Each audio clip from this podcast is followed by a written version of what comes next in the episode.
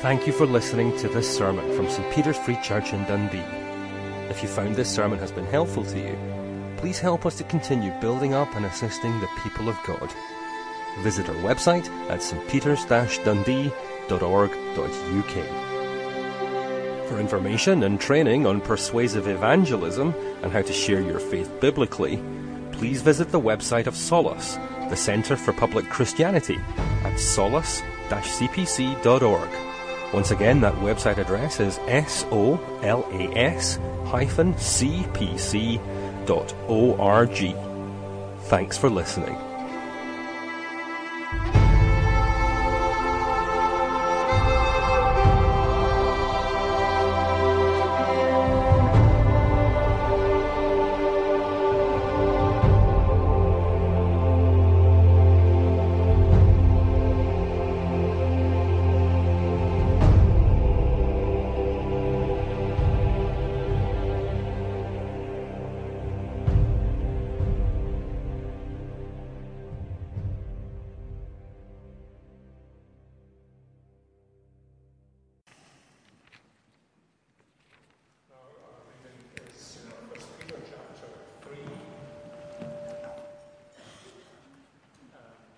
Find 1 Peter chapter 3,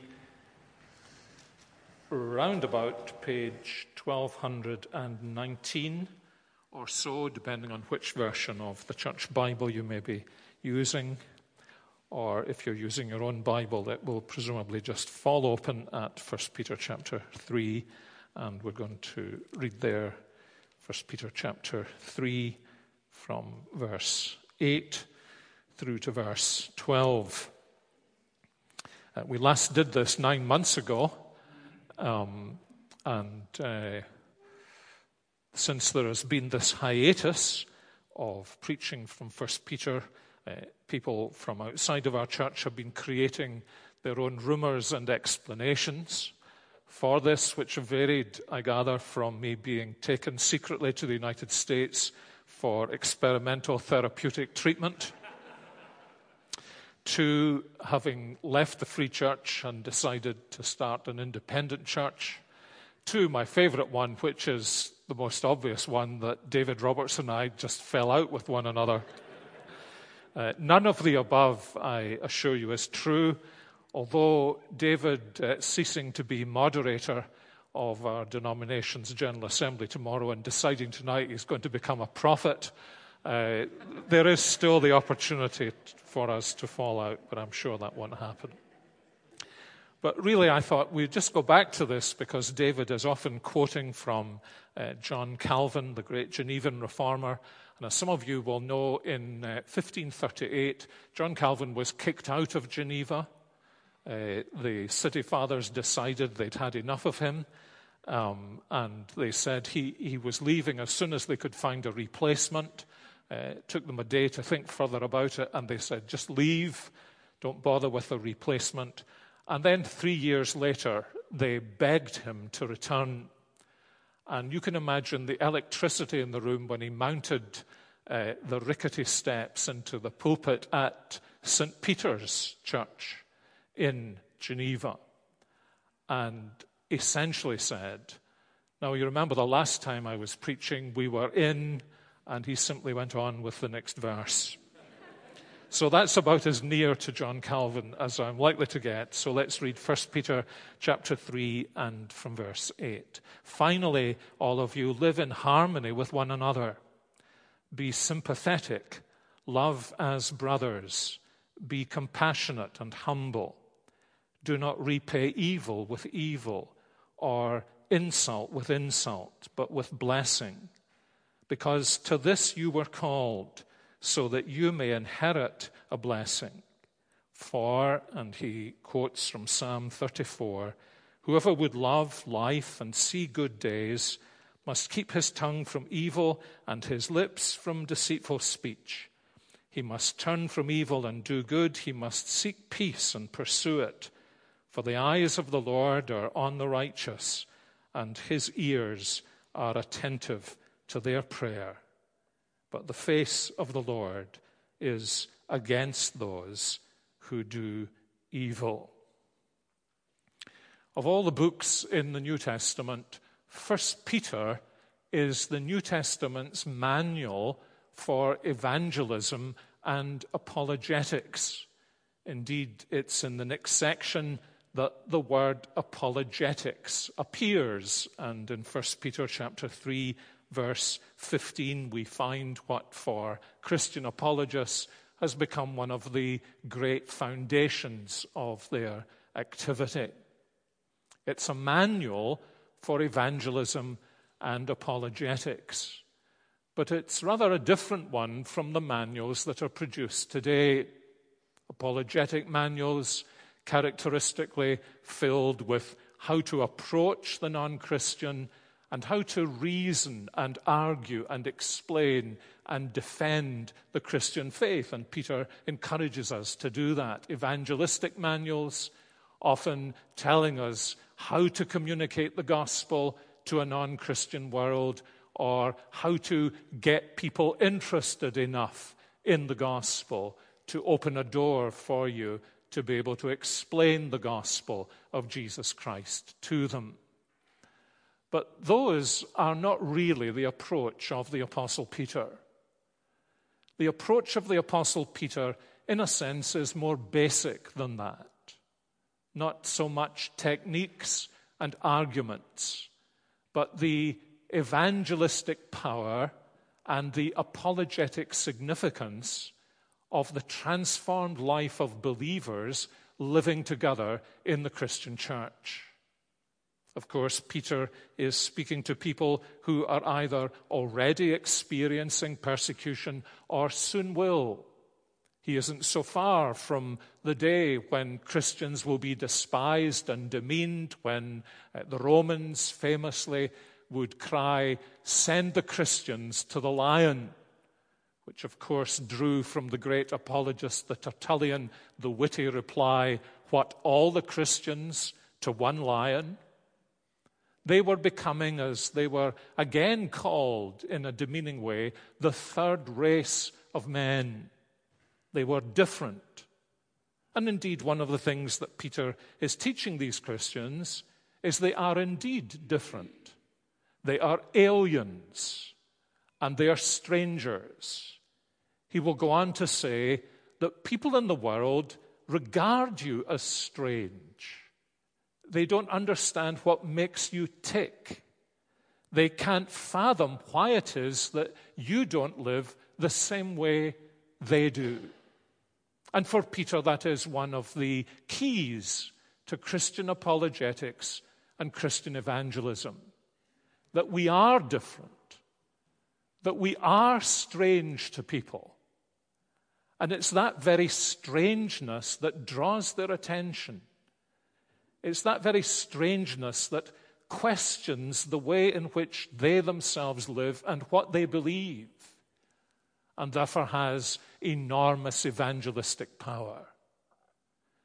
And so instead of lamenting the difficulty of living in a pre Christian world, or if he were speaking to us today, lamenting the difficulties of living in a post Christian world, he is saying to these Christians, this is a great opportunity for the gospel. This is a time to live out the gospel, to be unashamed of being different, to be willing to suffer, and to understand that this gospel that you believe, this Christ who has become your Savior, is able to keep you and empower you and to use you for His glory just at such a time as this.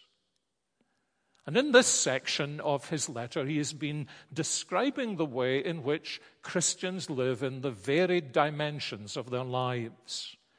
How they live as citizens in the state, how they live in the workaday world, some of them masters, some of them slaves, how they live in the domestic scene as husbands and wives. And now he's rounding all this off and creating a platform for what is about to come. This is why he begins this little section finally. Not because he's come to the end of the letter, but because he's come to, as it were, complete the circle of this teaching about the different lifestyle of the Christian in every sphere in which he or she lives. And now he's not just addressing slaves, one group in the church, or husbands, another group in the church, or wives, another group in the church. He says, finally, now, verse 8, all of you. And then he does something very striking as he goes on. He says, There are two things now I want to teach you. The first is in this world that is hostile to the Christian gospel, we need to refresh our understanding of how we live in the family of Christ. And the second thing we need to understand is how we are to live in a world that is hostile to the gospel. So, in a sense, how we are to live in the world that is friendly to the gospel in order that we may witness to the world that is hostile to the gospel. And he does something very unusual, something that can't really be captured in the English language and make much sense. He just suddenly says, finally says, all of you. Finally, all of you. And with a kind of machine gun fire, he lists five words. No verb, just five words. If, I were to try and speak a sentence that just had five words, it would suggest that the people I was speaking to would be able to fill in the verbs. They would be familiar enough with what I'm saying that they would understand the whole sentence just by these five words. And this is undoubtedly true here. Peter is not teaching these Christians something new. He's reminding them of things that are absolutely basic to our life together as fellow believers. And so it's translated with a verb be sympathetic, love as brothers, be compassionate, be humble, live in harmony, even although there are no verbs. And so he just holds up these words. It's almost as though he was teaching children in a Sunday school. The first word is unity and harmony. The second word is sympathy. The third word is brotherly affection or love. The fourth word is tender mercy. And the fifth word is humility. Those of you who are interested in the structure of literature uh, might be interested to know that these statements form what's called a chiasm, after the, the Greek letter chi. That is a, a structured sentence in which the first and the last statements match one another, the second and the penultimate statement match one another, and then right at the center is perhaps the thing of greatest significance. And if you see that, that's very much the way the Hebrew mind seemed to enjoy writing with these patterns and designs. Shouldn't surprise us, actually, that the Jewish tradition has produced so many great musicians and so many great mathematicians. Design and structure. And what lies at the heart here is this brotherly love, this sense that believers have that we, we share the same Father, that we have boldness of access to Him, that we call Him Abba Father, just as Jesus called Him Abba Father. And he's really saying that's what, that's what drives everything in the fellowship of the church. We have been born anew, he says in chapter 1, to a living hope. We share the same birth. We share the same spiritual DNA. We share the same elder brother, Jesus Christ. We share the same heavenly Father. And then, wonder of wonders, the Father and the Son have sent their Holy Spirit into our hearts to make our hearts their home. And there is only one Holy Spirit. And so we are bound together closely in fellowship, in mutual love. and especially this sense that we all look to one and the same elder brother as our Savior, our Lord, our Master, and our example. And what spreads out from that? Well, in a sense, he begins at the beginning, at the most obvious feature, and then he ends with what underlies that obvious feature. He wants us, he says, to live in harmony with one another. You know, that's one of the things in a living church that, that people notice. They, they come in from the outside, they may not understand the Christian gospel.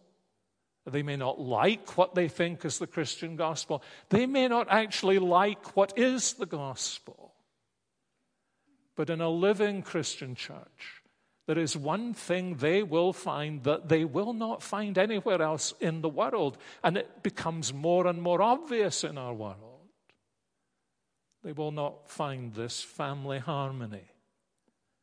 And you notice that family harmony is rooted in our sympathy, in the sense that we are a real spiritual fraternity, that we are bound together with tender mercy, and all of it, as uh, Peter urges these Christians to remember, is rooted in humility. We count others as more important than ourselves. It's interesting in the, in the ancient world, I happened, just happened to be rereading uh, Aristotle's Nicomachean Ethics the other day and came across his section on some of these virtues. And it's striking and, and very typical of the world uh, influenced by Hellenistic philosophy that actually the great virtue is pride. The great virtue is to be somebody that you can be proud of, and to be proud of being that somebody. And so in antiquity, the virtue of humility was, was despised and demeaned. Isn't it interesting that some of these great minds could not understand that pride can never produce harmony, it can never produce unity, it can never produce fraternity, it can never produce sympathy, it can only produce self centeredness. And when you stand back from these five virtues of the Christian life, you, you sense something. You sense this a great deal in this first letter. That even when he doesn't mention the Savior's name, Peter is always seeing things in terms of the Savior. This is what he'd seen in Jesus. This is what he'd seen Jesus create. This is what he had seen Jesus so wonderfully fulfill in his own life. And so, this is a very beautiful statement. Beautiful statement of what the church is like and how different it is from the world. And because it has this difference, it surprises the world. This is why it's so important for us not to think of ourselves as isolated individual Christian witnesses. Because as isolated individual Christian witnesses, very little of this may emerge. But when unbelievers encounter this in the, in the communities of God's people, be it in the university or wherever we work, or as we encourage them to come among us. They taste something they've never tasted before. They see something. They're surprised. The rug is pulled from under their feet. They're surprised and astonished sometimes.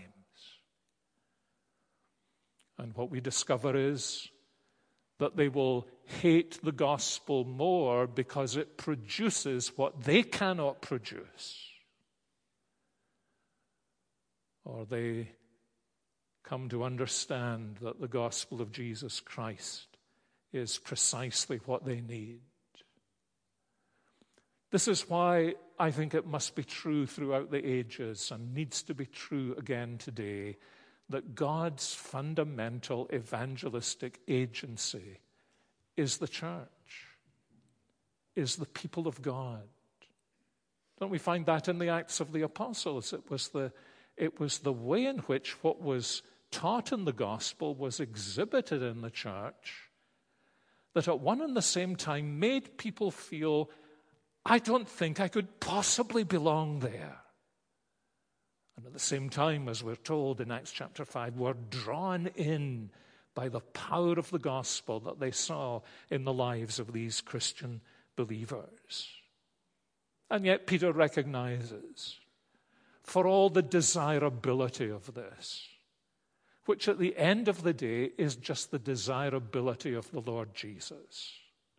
He was so good. He was so gracious. He was so desirable, so admirable. He went about doing good. And he was so crucified. And Peter is saying, we cannot expect anything less. And so, on the one hand, as we refresh our sense of what it means for us to live together as the church family.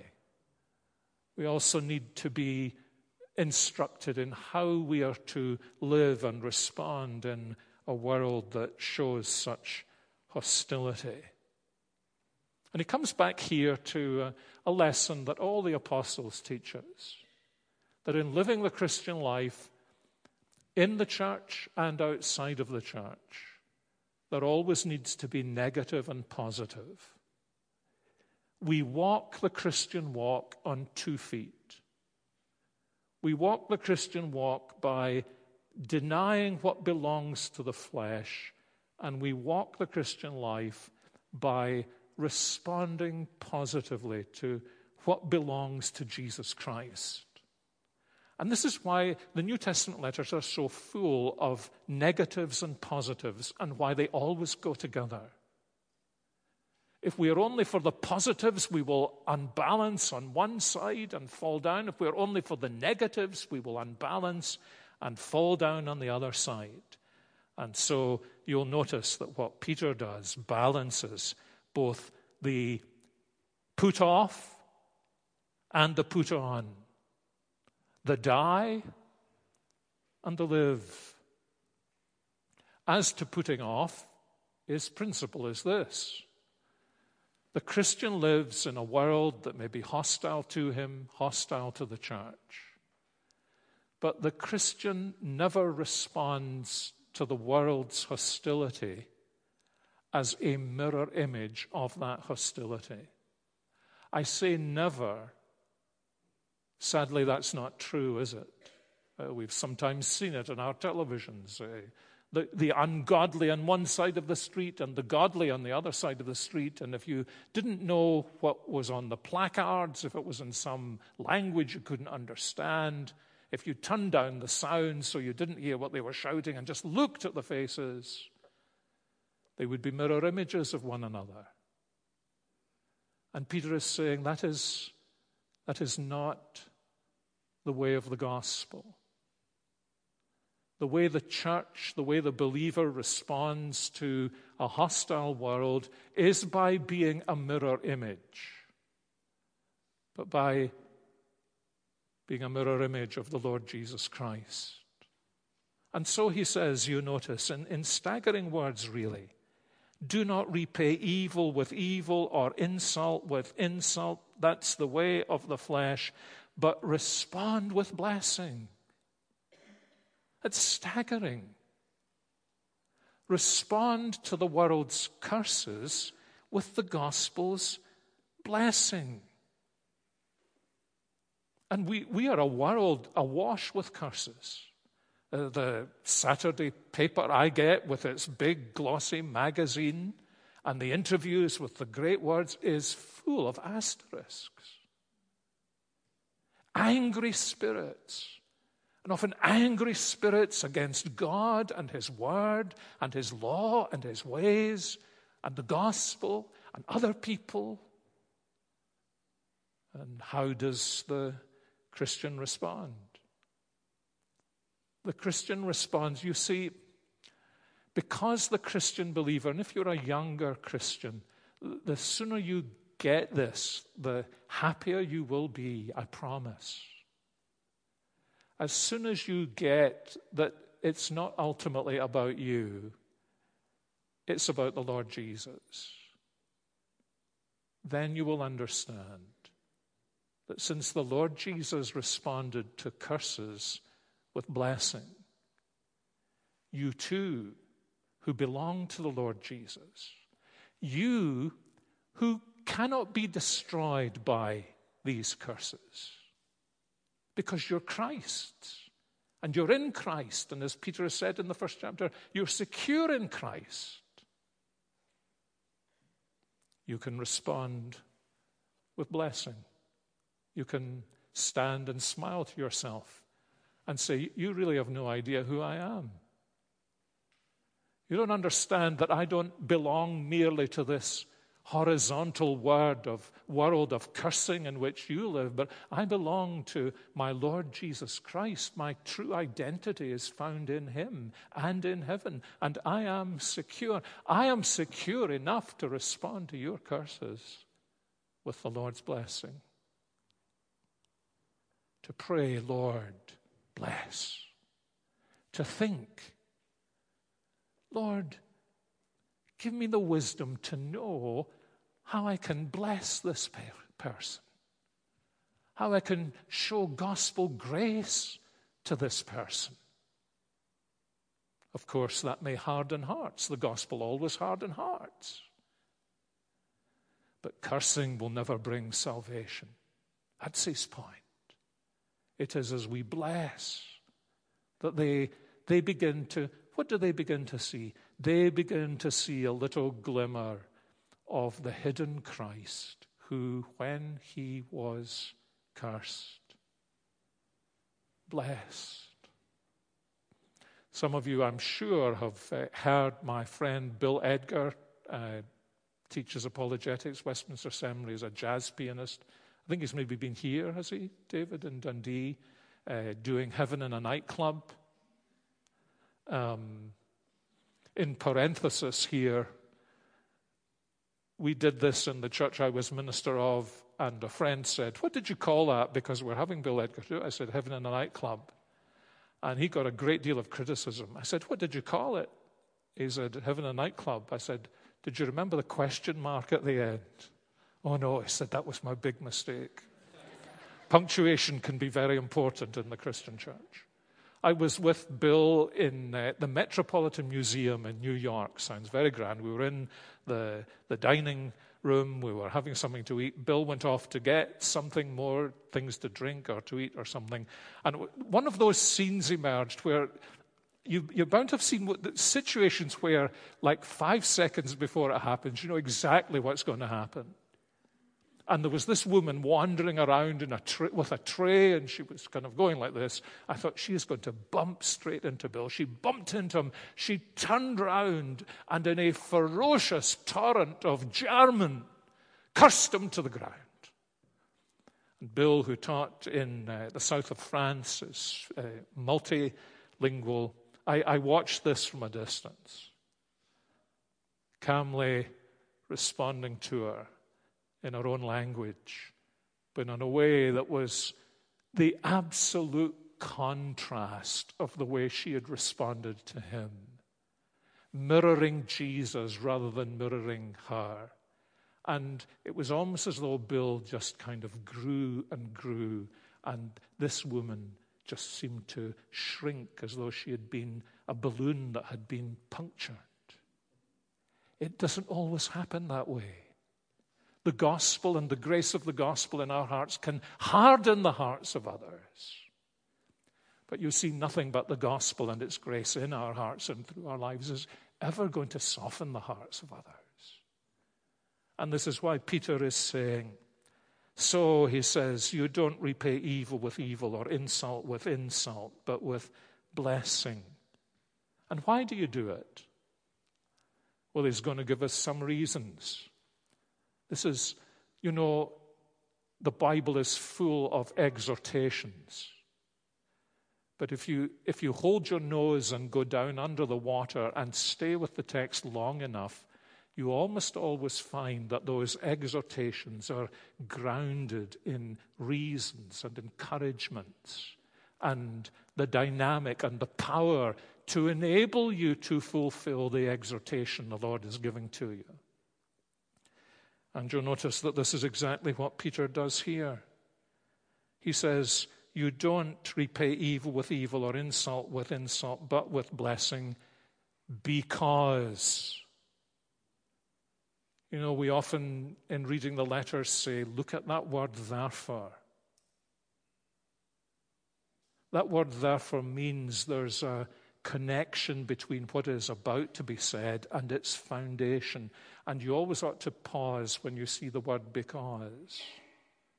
So, why are we to do this? What are the encouragements to do it? Well, he says, because you were called to this, that you might yourself inherit a blessing. Interesting, isn't it? That it, it, it, in, uh, in the gospel, it's Simon Peter in the gospel who struggles with Jesus' encouragement to us to forgive people. And he says, How many times have I got to do this? Seven times. Would seven times be enough? Seventy times seven, says Jesus. And then you remember he tells the story of the man who is pardoned a pittance that he owes to his master or pardoned a huge amount, I beg his pardon, that he owes to his master, and then goes out to, to one of his workmates and he almost strangles him to get a pittance out of him. And Jesus says, That man hasn't tasted forgiveness. You see, we can so easily, we, can, we will be challenged on this, won't we? During, this, is, this is bound to happen to some of us during this week. Someone is really going to get at us and we're going to strangle them. And Jesus says, But you've lost the plot line of the Bible. All, all this man is all this man is doing, this woman is doing, is losing the head because they actually because they don't like Christ in you. But think of what Christ did for those who didn't like Christ in him. Father, forgive them. They don't understand what they're doing. This, this rage, this anger, this antagonism, this what they're doing because they're blind. You ever wondered if that prayer of Jesus was answered? We're, we're quick to apply that to ourselves, aren't we? He's forgiven us. But that prayer, he, he wasn't praying about you in that prayer. He was praying about this pile of people round about him. Uh, but when we turn over to the Acts of the Apostles, 3,000 pardoned on the day of Pentecost, priests crowding into the church. Because the Lord who was cursed blessed, you see. And this is what Peter is saying. It's exactly the same thing. He doesn't mention Jesus by name, but Jesus is in his mind. You were called to blessing. You have been pardoned all your sins, the mountain of your sins, your anger against God, your rebellion against his word, what you have done to others, what you have done to yourself that you owed to the Lord. He's pardoned all your sins, every single one of them. He's removed as far as the east is from the west. It's a small thing, therefore, when this, when this floods my mind, it's a, it's a small thing for me to respond to those who curse by blessing. So he's saying to us, You, you do this because of what you have received from the Lord. And you do this also, he says, and this is why he quotes the 34th Psalm written by David about a time of uh, great difficulty, persecution in his own life. You do this because it's actually the best way to live. It's real freedom And this is why he says if you want to love life and see good days, you keep your tongue from evil in response, and your lips from deceit. You turn from evil, and you do good, and you seek peace, and you pursue it. Because, because you're not the prisoner of the person who opposes the gospel. Here is, for example, the priests who spit upon Jesus, the soldiers with all the authority of Rome behind them, who mock Jesus and despise Jesus and crucify Jesus. How is Jesus able to sustain this? Because he's free, he's his Father's. He knows that his life is at the very epicenter of his Father's will. And so, no matter what man may do to him, man cannot destroy but only advance his Father's purpose in his life. That's a great thing to know, isn't it? Someone really messing you up. To be able to have that little Christian giggle in your heart that says, You think you're destroying me, pal? You have no idea that your efforts at destruction are simply part of the Lord's plans in my life to sanctify me, to humble me, to make me sense more. How wonderful it is. I have Jesus who went through far worse than this, and Jesus is my friend and my Savior. And then he says there's another reason. It's because it's the pathway to experiencing the blessing of God. He says, The eyes of the Lord are on the righteous. That, that doesn't mean, that doesn't mean the, the metallic, the always, I am always right kind of individual. The righteous person. Um, remember the little family into which Jesus was brought? How Zachariah and Elizabeth are described as righteous. Not because they're the last people you would ever want to have, your, to have as your friends, but because you, you would die to have people like that as your friends. You might even think you had died and gone to heaven to have people like that as your friends. Righteous in the Bible is a wonderfully warm word. And Peter is saying, The eyes of the Lord are on the righteous, and his ears are attentive to their prayer whereas the face of the Lord is against those who do evil. Remember when I first became a Christian, occasionally I would have a meal in what you might think of as a kind of old fashioned Christian family where, you know, in the dining room there would be the text, Thou God seest me. And the children would be supposed to shake and oh, oh, you know, God's watching me. He'll get you. It's not like that, is it? It's more like the it's more like the youngster who's made his way into a football team or some other team, and his dad says he'll come along and watch him, and he, he scores a goal, and first thing he does is he, he turns round to see if his father's eyes are on him. Did you see that, Dad? We've got a picture, a photograph of one of our boys on a baseball field in uh, Pennsylvania. And he's, he's made it, I think, to first base.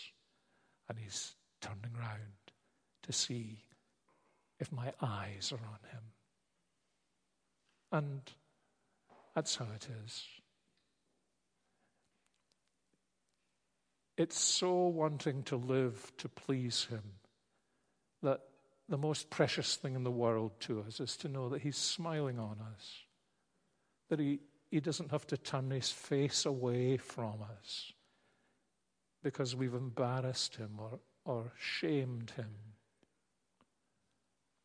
And he's watching, he's watching, he's watching us.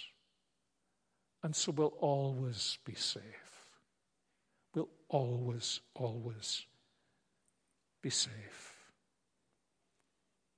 And you see again at the heart of this, there's, it's almost as though it's almost as though Peter's teaching is out here before us and, and walking behind it, everything he says, there's the, there's the shadow of Jesus. Because you see, Peter understands that the Father's face is directed towards the righteous because his Father's face was turned away from the Savior. And so, in a sense, we end tonight the way we ended in the morning. It's because he was wounded for our transgressions and bruised for our iniquities, because the chastisement to bring us peace was upon him, and with his stripes we have been healed. Like sheep, we have gone astray and turned every one to his own way. It's because the Father laid upon Jesus the iniquities of us all that the curse of God's judgment fell upon him, so that the Father's face might smile upon, it, upon us, and blessing upon blessing upon blessing would flow to us. That we're able to live with a sense of poise and liberty and joy in a world that has so fast become a post Christian world.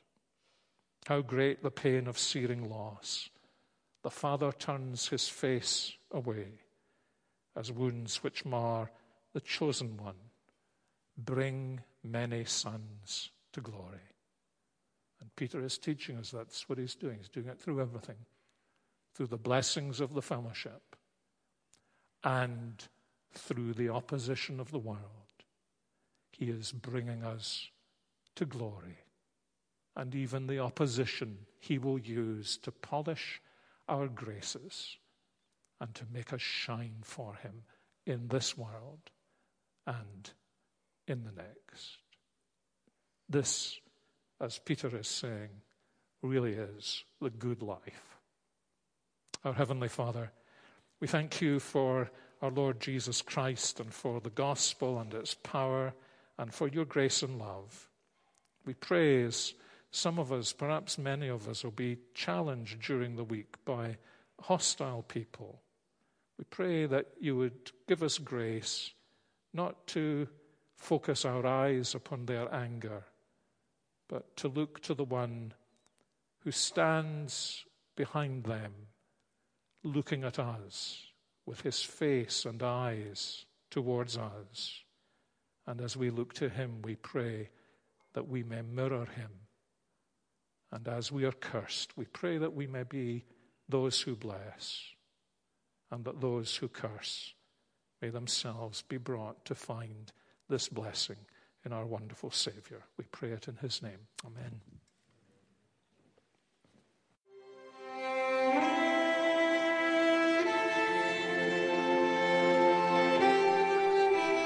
Thank you for listening to this sermon from St. Peter's Free Church in Dundee. If you found this sermon has been helpful to you, please help us to continue building up and assisting the people of God. Visit our website at stpeters-dundee.org.uk. For information and training on persuasive evangelism and how to share your faith biblically, please visit the website of Solas, the Centre for Public Christianity, at solas-cpc.org. Once again, that website address is solas-cpc.org. Thanks for listening.